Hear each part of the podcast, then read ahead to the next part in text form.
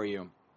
So with that, why don't we uh, jump right in this morning? Today is actually the last message of a series of messages that we've been looking at over the past several weeks. The name of the series has been called Gospel as Center in Matters of Race, Justice, and Humanity. So today's actually the very last message. If you guys don't have a Bible, feel free to raise your hand. We have ushers that would love to get you a Bible. If you currently do not own a Bible, this is your first Bible, please take it. It's our gift to you. You are not stealing it. Anyways, we want you to have a Bible. So today, as I mentioned, is the last message in this. And today we're going to be looking at a topic that I've never really thoroughly delved into at all. I've touched on it throughout the years of pastoring and teaching, but the title for this morning is just Gospel Center slash Power Dynamics. And I'll tell you why in just a moment why power is a message that is a part of this larger series. With that being said, today, as I mentioned already, is the last message in this. Next week, we move into the season of Advent where we begin to shift gears and focus in a little bit on uh, more uh, strategically, just the season of welcoming the coming, the arrival of Jesus into this world, uh, what we call Christmas, obviously. And then after that, the beginning of the year, we're going to go through a brand new book teaching series. Uh, this is the official. You're hearing it for the very first time right now. We're going to start going through what I just like to call expositional book teaching through uh, the book called First Peter. If you've never read through the book of First Peter, my invitation to you would begin to read through it right now. Uh, as you, not right this very instant, but at some point throughout this week, as you read the Bible, uh, the title of that series will be just simply called uh, suffering and glory. And that's exactly what the whole book is about. It's a book about how to suffer in the midst of life in a way that is actually meaningful and helpful instead of just simply becoming a victim of the challenges and circumstances that we oftentimes find ourselves in the midst of. So there you go. A little bit of an outline for the next few months as to where we're going to be heading as far as a church community, teaching wise, content wise on Sunday morning. So what I want to do right now is I want to basically just read a passage, uh, and then again, as we've been looking at this, this has been a series of topics. Uh, as I mentioned multiple times, I my sweet spot normally is just teaching teaching through a book in the Bible. Topics are not my favorite. However, there are occasions where I feel like we need to, as a church, address certain topics, and that's why we're doing that right now in the matters of race, justice, in humanity. So I'm going to begin with Psalm 62 verse 11. If you guys have a Bible, why don't you open there? I'll read it, uh, and then I'll just make a quick little statement about it. I'll pray, and then we'll get to work looking at this. Our time is limited. I have a lot to say. So there we go. Psalm 62 verse 11 says this. Once God has spoken, twice I heard this. That power belongs to God that power belongs to God. Before I pray, I don't know what your relationship has been like with power. Maybe you have been an, abu- an abuser of power. You've had authority given to you. And maybe you haven't even been aware of that authority that's been given to you. And you have abused that power and you've caused pain and hurt and destruction in the lives of people. Maybe you've been on the other end, you've been a victim of power abusers. Powerful people taking advantage of the weak and the vulnerable and you've been on the receiving end of that, and you've suffered pain tremendously, trauma in your life, to you, I want to say very clearly before we even jump into this, some of this may be a little bit triggering or traumatizing. My hope is that it would not in general, but if that's been you, my hope to you, for you, is by way of introduction, is to say, I'm sorry. If you've been a victim of any form of abuse, from religious leaders, from a daddy, from a boss or somebody in your life that has had a position of power or held a position of power and has misused that position to cause great trauma and pain in your life. So, power is an essential teaching that we have to look at. Uh, there's an idea that power is bad and or power is good, but in reality, according to the Bible, which we'll look at, it's neither good nor bad. However, it can be manipulated to be really bad and destructive, or it can be used in a way that's exceptionally good. But in of itself, it's not bad because God Himself, what we just read, is the possessor of all power. What we want to look at here this morning is how to use power in a way that's constructive rather than destructive. So let's pray Let's get to work. Jesus, we entrust our hearts, ourselves, our minds, our ways into your care. And we ask you, God, right now that you would just meet us here in this place and reshape our understanding of this really essential word, um, an idea and concept, so that it is formed by your word and informed by your Holy Spirit. And then God use that in a way to transform us to become people that are like you. We ask these things in Jesus' name. Amen. So, what I want to do is I want to basically just break this down into a couple different categories. I'll just tell you what we're, what we'll be looking at first, and we'll just begin to kind of circle back and look at them one by one. Number one, I want to take a look at the problem of power. The problem of power. Next, I'll take a look at power revealed in Scripture. In other words, how does Scripture actually reveal power? Thirdly, we'll take a look at power reimagined. Reimagined in Jesus. Is there another way to think about power? I would suggest emphatically, absolutely. And then finally, we'll take a look at power redeemed through human beings. Remade, remade human beings. People like you and I. In other words, we have the ability to take misuses or abuses of power through a reimagined understanding through scripture, then become people that use power in a redemptive way to bring about healing. So again, like I said, we got a lot to cover. I want to jump right in. Let's first of all take a look at the problem of power. Why is this such an important element to look at right now? I would suggest to you this. In our culture today, right now, the major places of pain and hurt and trauma in our culture right now, the things that you're constantly watching on the news right now, at the very center of it all is this thread of misuses of power. Whether that be from the Me Too movement, to the Black Lives response, to uh, racial injustices, whether it be policemen for the most part who are for the in general good, but there are some few bad apples or systems that might uh, contribute, or whether world leaders or powers or people in high positions of power, whether it be like a religious leader who find themselves embroiled in scandals, at the very heart of all of these things, I would suggest, is power that has been misappropriated or abused. So this is an essential topic for us to consider and think about critically. So I want to go through a handful of ways these played out throughout history. First, I'll just jump into historically and or politically. We see this crop up through tribalism or one tribe elevating themselves from another tribe and subjugating or destroying them. We see this through nationalism. This is the idea that my nation is greater than your nation or classism.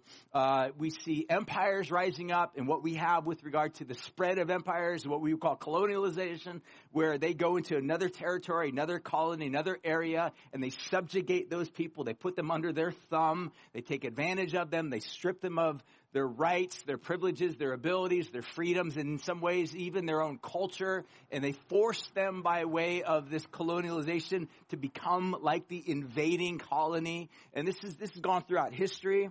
Uh, we see this through tyrannical leaders, leaders that have risen up and have ruled people with a very, very powerful form of government. We see this in communism. We see this in Nazi Germany. We see this in slavery uh, and other historical elements, like even in America, let's call the Trail of Tears, Jim Crow rules, regulations. We see this even through things where even after Jim Crow rules, where uh, blacks and other people of color were trying to get houses, and yet the banking systems created these little things called red lines around certain territories, and so they were disallowing certain people of color based upon their either social economic status or a lower level of class, at least in the mindset. All of these, I would suggest, are forms of abusive power that bring pain, destruction.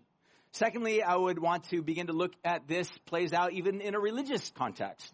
And we've seen this throughout the past 20, 30, 40, if not even longer years. It also goes all the way back into the Bible, where I would even reference the Sanhedrin. These are the religious leaders in Jesus' day. Again, if I were to ask the question, who put Jesus to death?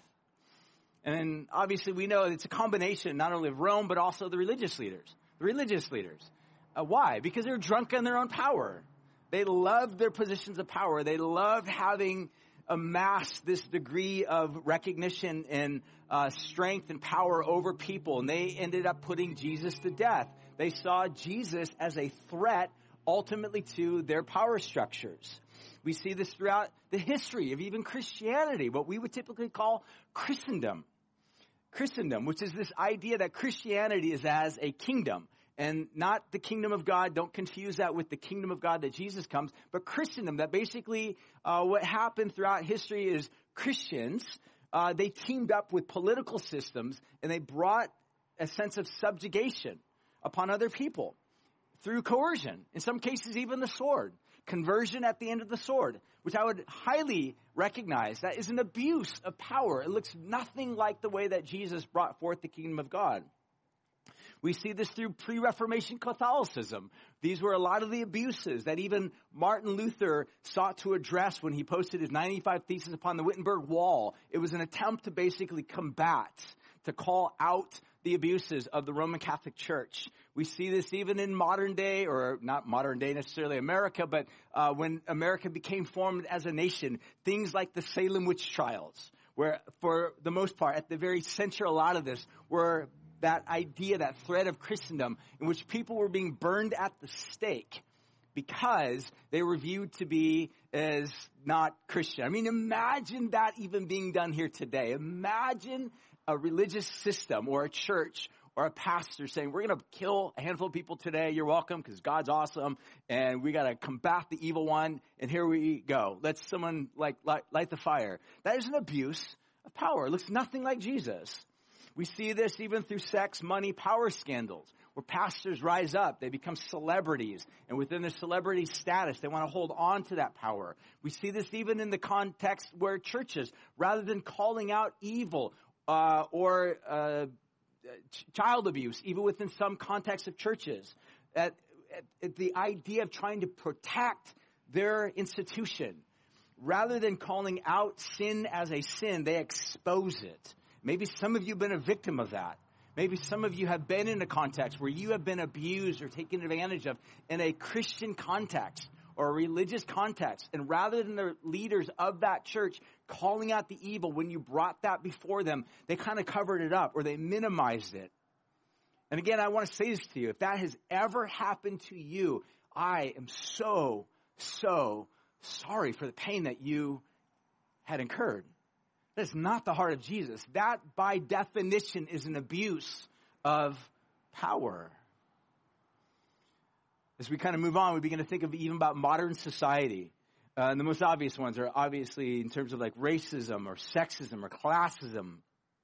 We see this in the context of bad cops or police of police ex- excesses of force and things of that nature that we've just seen. It's been on the, it's on the news. Again, there are stories, there are often behind these stories that always need to be heard. There's a legal system that takes care of the thing. I'm all for a sense of keeping uh, order. I think that's essential. There's something important to that. But the point of the matter is, these are some of the obvious things that have, we've seen. Harvey Weinstein, in terms of what created the response to that, what we would know as the Me Too movement all of these things were forms of abuses. So you have a guy like Harvey Weinstein, who's a very, very powerful media mogul, that he is the guy that you go to. If you want to advance your career in Hollywood, you go through him. You make favors with him. You play the game with him. Uh, in that relationship, he takes advantage of you, but he also allows you to advance your career. We see this in Jeffrey Epstein, some of these other elements where there's kind of like a blackmailing type. All of these, I'm trying to say, that then play out through sex trafficking, political scandals, uh, all of these are forms of abuse, abusive relationships that we find are in the midst of. In fact, I would even go so far as to say all of this is ubiquitous. It's everywhere. It's all pervasive. You cannot get away from it. And I would suggest that what's happening today in our world, for the most part, is an attempt to respond to abuses of power. Lastly, and perhaps in some cases, one of the most hardest ones for some, are abusive dads.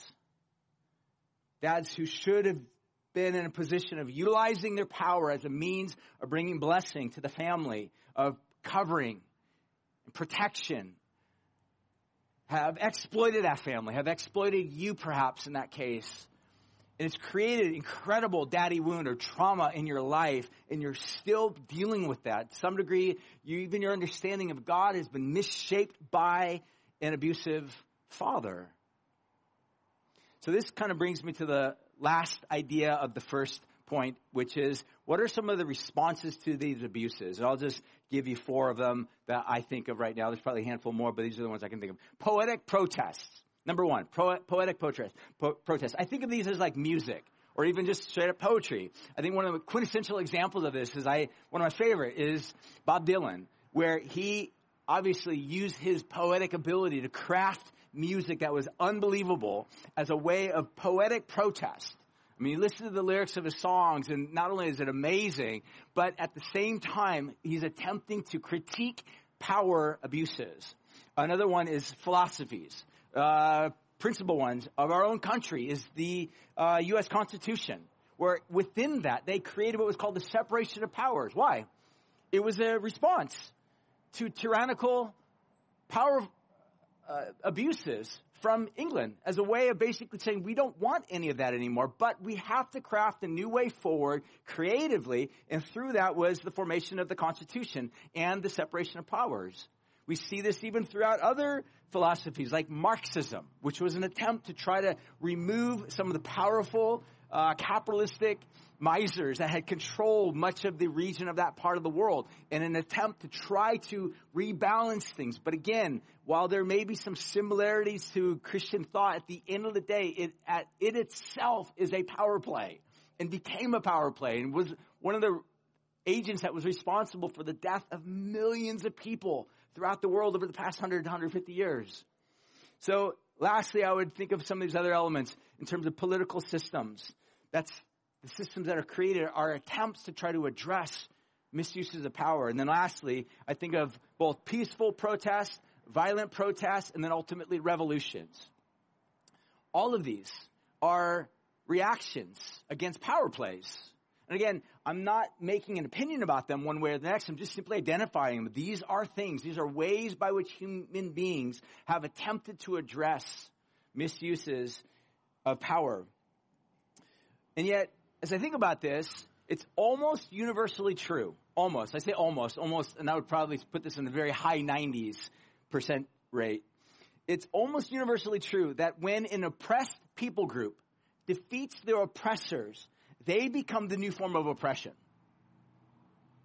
I want to repeat that because I want you to listen carefully. Because there's a tendency for us to look at groups that are rising today and say, we need to put our energy behind this group. And I would suggest, unless that group, as its central mandate, is the Sermon on the Mount, it will fail. And when it fails, and when they get on top, they will become the new oppressors. Through their efforts to combat colonialization, they themselves will become the new colonizers of their ideological constructs. So, with that being said, I want to now begin to take a look at how this plays out. Secondly, in terms of power that's revealed in Scripture. How does the Bible talk about power? Believe it or not, this word power appears a lot.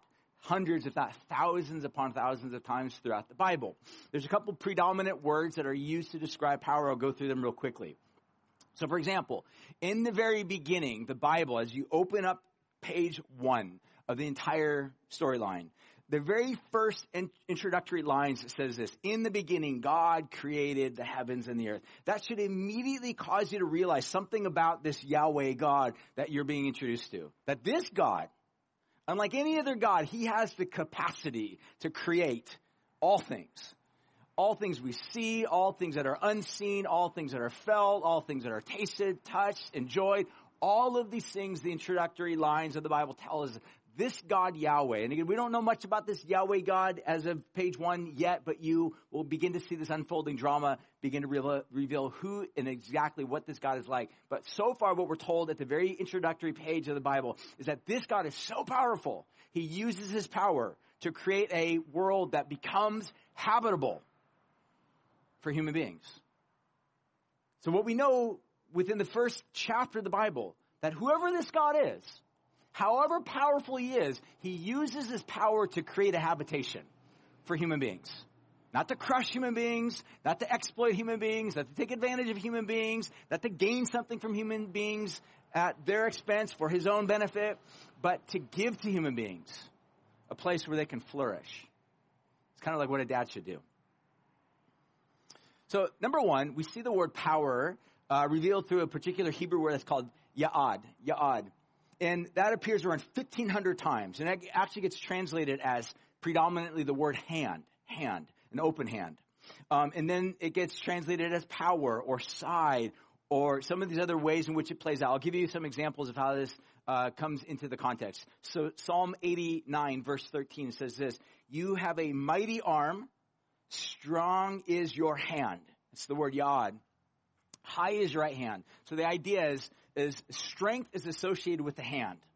Now that makes a lot of sense from a Hebrew thinking because of what a hand can do. A hand can be used in a way that promotes strength. It can rescue somebody. It can also slap somebody in the face.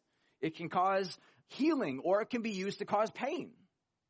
But apparently when it comes to God, it says that he uses his mighty arm to rescue. Again, Psalm 95 verse 7 says, Yahweh is God. We are the people of his pasture, the sheep of his hand. So the psalmist envisions God as a, as a shepherd lovingly caring for his sheep that are doing whatever sheep do. And he's taking care of them.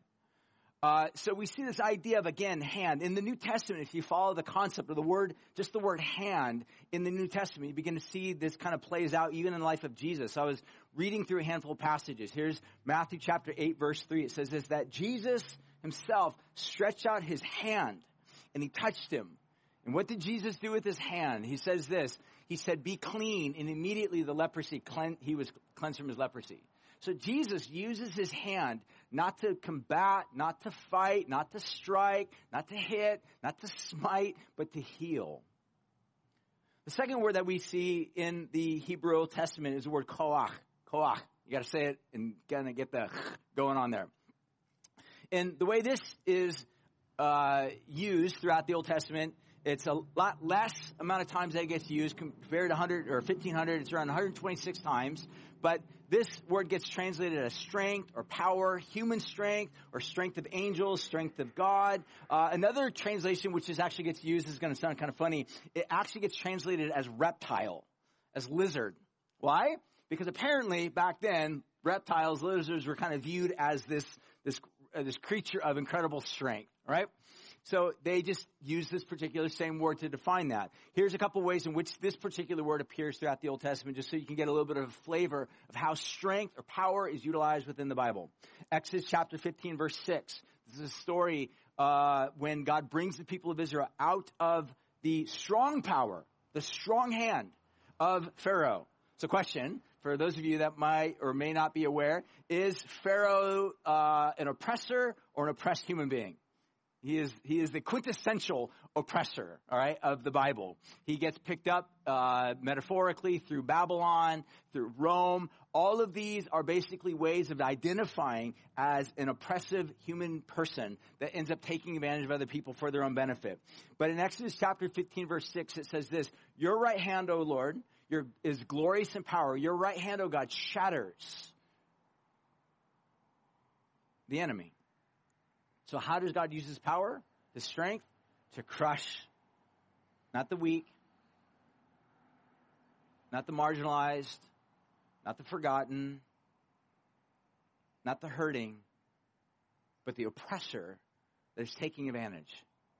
Deuteronomy chapter 8 verse 17 says this, beware lest, and he's talking now to the people, of Israel who are now going to begin to move into the land of Canaan and begin to set up shop and begin to grow their own crops and produce their own food and trade uh, with others and barter and kind of begin to create a habitation throughout the land of Israel. We're actually told in Deuteronomy chapter 8 verse 17, God says this to them. He says, beware lest you say in your heart, Right? So here they are moving into this new space, new land, new territory. God says, beware lest you ever say in your heart, it's by my power, my koach, and my right hand, Ya'ad. So we have the same two Hebrew words appear in the same sentence.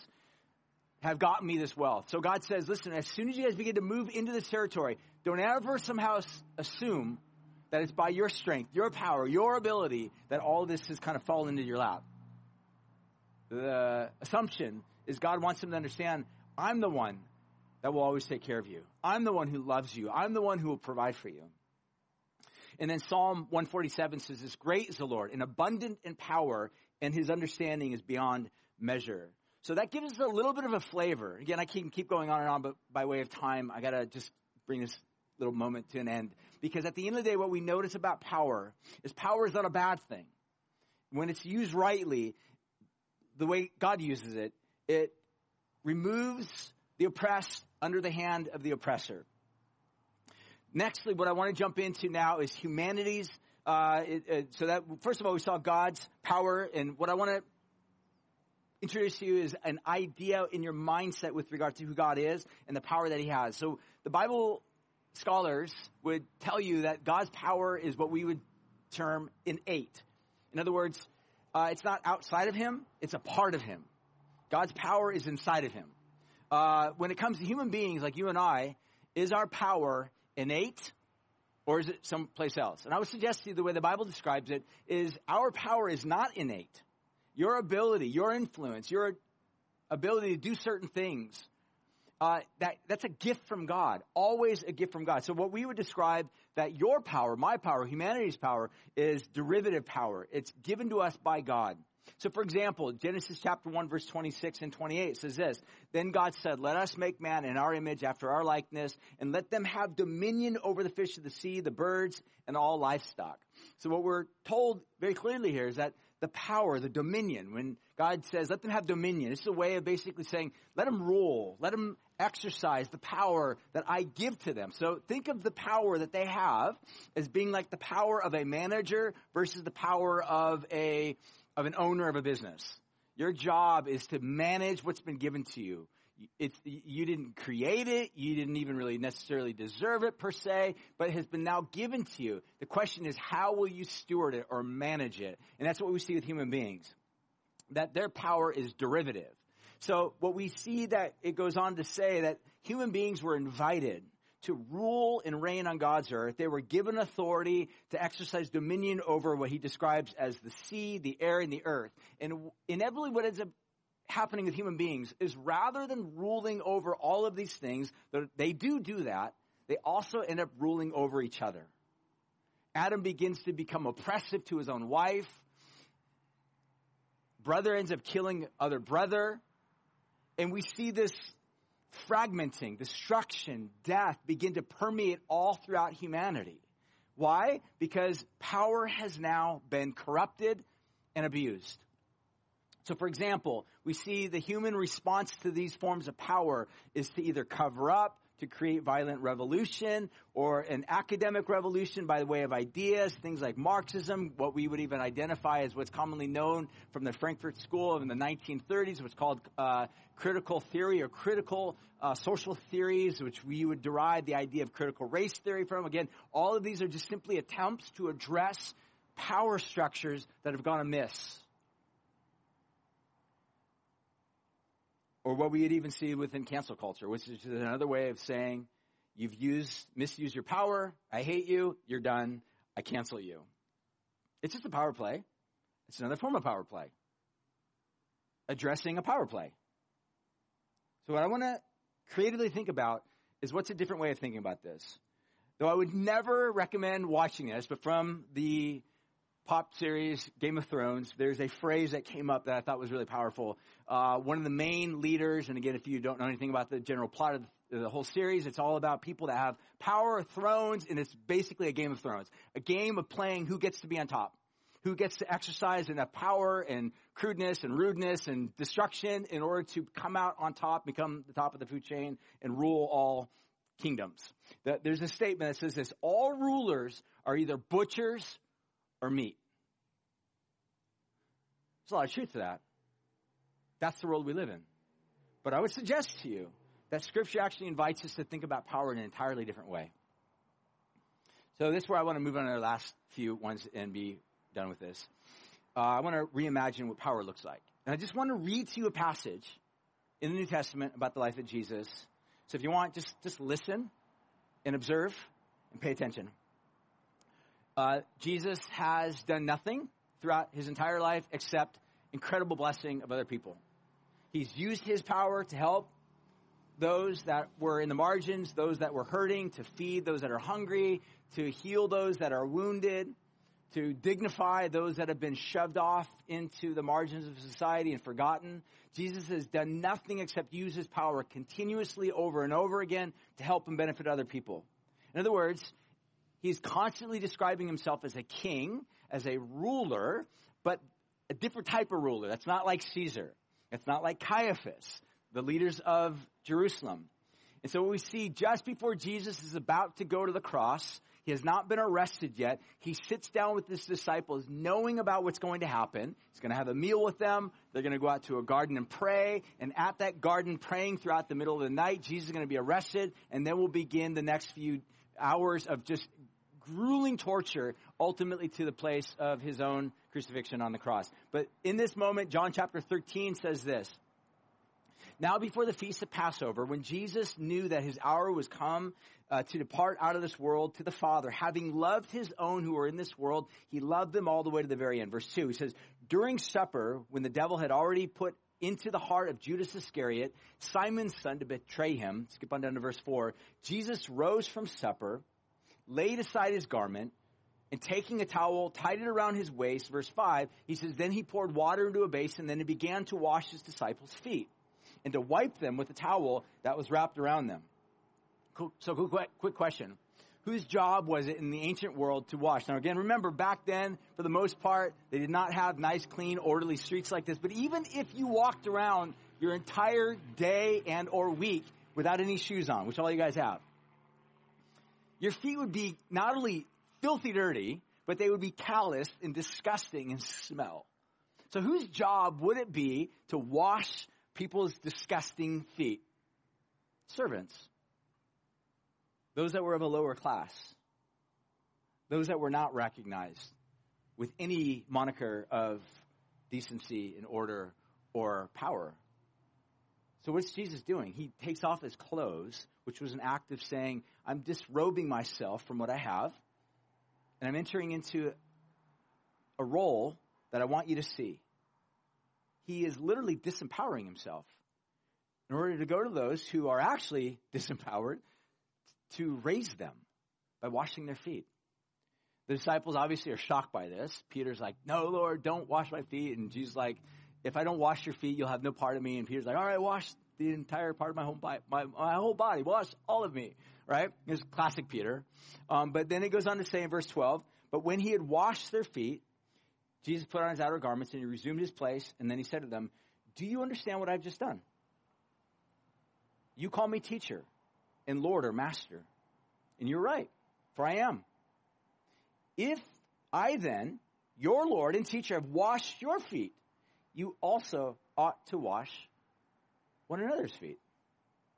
For I have given you an example that you should do just as I have done for you.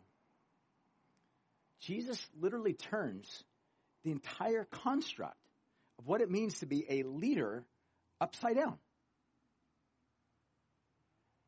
The notion that says to be a leader means I'm powerful, large, and in charge. It's exactly what it means in the world of Game of Thrones. Is not what it means in the kingdom of God. To be the leader of all is to use your power to disempower yourself in order to raise up those that are disempowered truly. That's what it means to be a leader. We, we see this exactly what Jesus says. And he turns to his disciples and says, As you have seen me do this, so you yourselves also do this. Paul, the apostle, would later pick this up in Ephesians chapter 5, verse 2. He says, Walk in love, just as Christ also have loved us and given himself for us as an offering, a sacrifice to God, a sweet smelling savior, savor. First Peter chapter 5, verses 1 through 3. Uh, Peter, one of the apostles of Jesus, actually is now going to be referencing or turning to leaders of the church, what we would call an elder or a pastor, what, what I do. And here's what he says. He says, a word to you who are leaders in churches. As a fellow leader, Paul says, I appeal to you. Care for the flock that God has entrusted you. Don't lord it over the people that are assigned to your care, but lead them by your own good example. This is language that Jesus himself used. What happens when people that are in positions of power or positions of authority, they lord their power over people is exactly not only what we see in this world, but we see it creates a person that's been crushed. People who Jesus cares about. And lastly, I want to finish with this thought, which is what does power redeemed look like? Ultimately through renewed humans. I want to finish with this thought just by addressing one element of our community here this morning, though I think it would apply to all. I've been pastoring for almost 30 years now, or at least been involved in ministry for at least that, and I've had hundreds, if not thousands, of conversations with people over the years. So, so, what I'm about to tell you right now is not only based upon statistics, but also based upon personal experience. That the number one causation of incredible trauma and pain and oppression in our world today, are you ready for this? Are men. So I want to talk to you men. Because you and I, we're in this boat together and you and I have this ability of using the power that we have, whether you know you have the power or not, to crush other people. Again, if it was not for men, there would be no Me Too movement. If it was not for men, now again, I, want to be really clear on this. It's not to say that women have not been and are not and cannot be abusive themselves. They are, and that's statistically proven. But predominantly in our culture, it is men who've misused and misappropriated the power that's been given to them and have caused incredible amount of pain and crushing and destruction in the lives of people. So men, my invitation to you is to think about this carefully, critically, and concern yourself with this. This is a gospel matter. And what I want to finish with is this thought to not leave you hopeless or feeling crushed yourself, but if I were to guess that many of us, as men, have either contributed to the destruction and the pain of other people. Maybe it was a past girlfriend, a past spouse, the way that you treated her, you crushed her. You crushed her spirit. To this day, even though whatever it was that had maybe happened or transpired happened years ago, decades ago, to this very day, that person. And again, this might even be painful to even think about it, talk about, but we have to. We have to go there. I realize I might even be making enemies. Don't email me. Come talk to me face to face, man to man, if you need to talk. I'm happy to talk. But the point that I would make is this, is that we have this unique opportunity as men is to identify the role that we play in the power that's been given to us to either continue to create this cycle of brokenness and pain and destruction in the other people or to stop and change and to create an about face and to own it and then to begin to play our role of being healers like Jesus was. So these are three things I think we as men can do. Number one, humble yourselves. Just like First Peter says in chapter 5 or 6. He says, humble yourselves therefore under the mighty hand of God, and he will lift you up. You know what he's saying? He's, he's completely reorienting this submissive order. One thing I've noticed, all men in power who abuse their power have in common. You ready for this? All of them, without exception. You ready? All of them want power, but do not want to be in submission under somebody else. They want to rule, they don't want to submit. What Peter's saying is, men, submit under the mighty hand of God. Well, what's the mighty hand of God do? Well, we just read it. This God brings healing to some of the deepest wounds that you have. We know, sociologically and psychologically, that for the most part, hurt human beings hurt others because they themselves have been hurt. Whatever the hurt is that's deep in the deep places of your own heart, God wants to heal those places. How do you get there? Submit yourselves under the mighty hand of God, and He, He will lift you up. What Peter says. Secondly, Practice repentance. Practice repentance. Be quick to just recognize, man, when you fail, when you blow it, when you use your mouth in a way to bring crushing or hurt, your actions cause pain in another person's life, and that comes to your attention, whether it be by way of somebody bringing your attention to that, or you have some degree of uh, self awareness and you realize, like, oh my gosh, the way that I just talked to that person, that was repulsive. I should have never acted that way. I'm going to go seek that person out and apologize to them for the way that I acted. So you repent before God, you turn from your ways before God, you turn from your ways before that other human being that you've caused pain. And by the way, if that's never happened, this is a unique opportunity for you to maybe step into some of those areas. Maybe for some of you guys right now, you can think of people right now by name, people that you have hurt. It could be a daughter, it could be an ex-spouse, it could be a girlfriend, it could be a someone that you had worked for, someone that you have this unique opportunity of stepping into their life and saying, look, the way that I acted here is not my best self.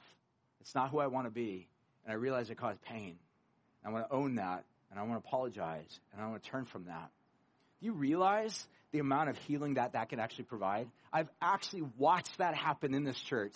Young men that have done things or abused or taken advantage of other people who have recognized at a later date the pain that they have caused. They go into back in that relationship. Now, this is not always available. For some cases, some of these people that maybe you've caused pain, they don't want to talk to you. They don't trust you. And they have every reason to not want to talk to you or not want to trust you. You have to accept that. But those that might, this becomes a unique opportunity to play a significant role in their healing. Then lastly, I would just simply end with this thought. Follow Jesus. Follow Jesus. Jesus invites us to live in a unique way that makes much of him. So number one, humble yourself. Number two, model repentance. Number three, follow Jesus. And lastly, in closing, as we think about the subject of power, Jesus helps the disempowered. That's the very center of the gospel.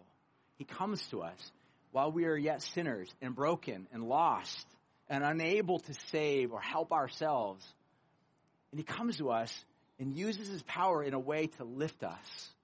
So my hope in closing, not only this message, but also this entire series is to invite you to turn to this God that loves you and uses his in, is infinite power to lift you up. So as we close, Zach will come on up. We'll close this in a song. I want to invite you. How about we all stand? We will finish with a time to celebrate the communion together. I think we have the communion elements. Yes, we have communion elements. Uh, so if you are part of our audience here live throughout our parking lot, which this is awesome. Look around, guys. There's a lot of people here. And this is the week before Thanksgiving. This is amazing a lot of you guys here. So if you're watching online, we invite you to come join us at some point on Sunday morning, live and in person. And uh, we will finish with a song of worship, and then we will partake of communion together. So if you are at home, you can grab some juice and or a cracker, and we'll partake together. So let's let's just tune our hearts right now to what God is wanting to say to us. Maybe you have been the person that has been a victim of abuse. As I mentioned earlier, my hope today would be that you would be, be able to see the hand of God and His love for you. That you would find comfort, cleansing, and kindness in His hand. That His hand is not a hand that crushes and destroys, His hand is a hand that heals. I don't know how other hands have been involved in your life and the pain that they may have caused. The hand of God is a hand that brings healing. So let's turn our hearts right now to this God who brings wholeness.